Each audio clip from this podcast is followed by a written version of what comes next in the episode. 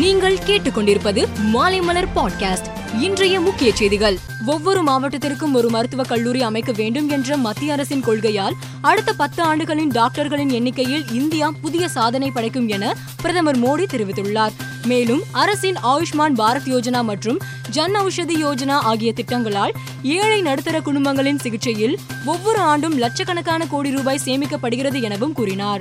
ஜெருசலேமில் உள்ள அல் ஹக்ஸா மசூதி வளாகத்தில் பாலஸ்தீனிய எதிர்ப்பாளர்களுக்கும் இஸ்ரேல் காவல்துறையினருக்கும் இடையே கடும் மோதல் ஏற்பட்டது. des இந்த மோதலில் பலர் காயமடைந்தனர். ஏழு பேர் உயிருக்கு போராடிய நிலையில் அவர்களை காவல்துறையினர் மீட்டு மருத்துவமனையில் அனுமதித்தனர். இந்த ஆண்டு நடைபெறவுள்ள இமாச்சல பிரதேச சட்டமன்ற தேர்தலில் அம்மாநில மக்கள் பாஜகவின் சதிவலைக்குள் விழுந்து விடாமல் ஆம் ஆத்மி கட்சிக்கு வாக்களிக்க வேண்டும் என டெல்லி துணை முதல்வர் மணிஷ் சிசோடியா வேண்டுகோள் விடுத்துள்ளார்.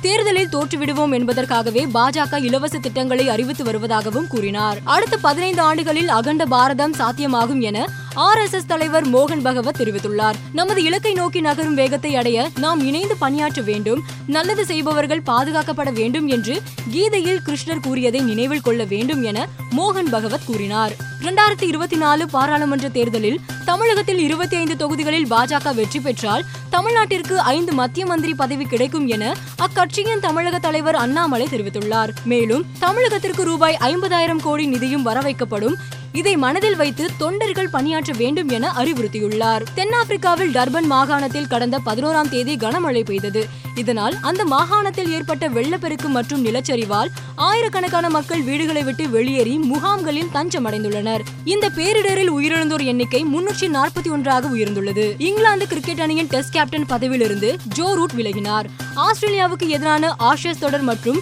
வெஸ்ட் இண்டீஸ் அணிக்கு எதிரான டெஸ்ட் தொடரை இங்கிலாந்து இழந்தது. இந்நிலையில் ஜோ ரூட் டெஸ்ட் கேப்டன் பதவியிலிருந்து விலகுவதாக அறிவித்துள்ளார். புதிய கேப்டன் விரைவில் அறிவிக்கப்பட உள்ளதாக கூறப்படுகிறது.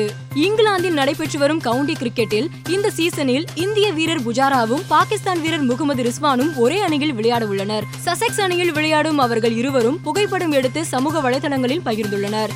இந்தியா பாகிஸ்தான் வீரர்கள் ஒரே அணிக்காக விளையாடுவது ரசிகர்களிடம் வரவேற்பை பெற்றுள்ளது. மேலும் செய்திகளுக்கு மாலைமலர் டாட் காமை பாருங்கள்.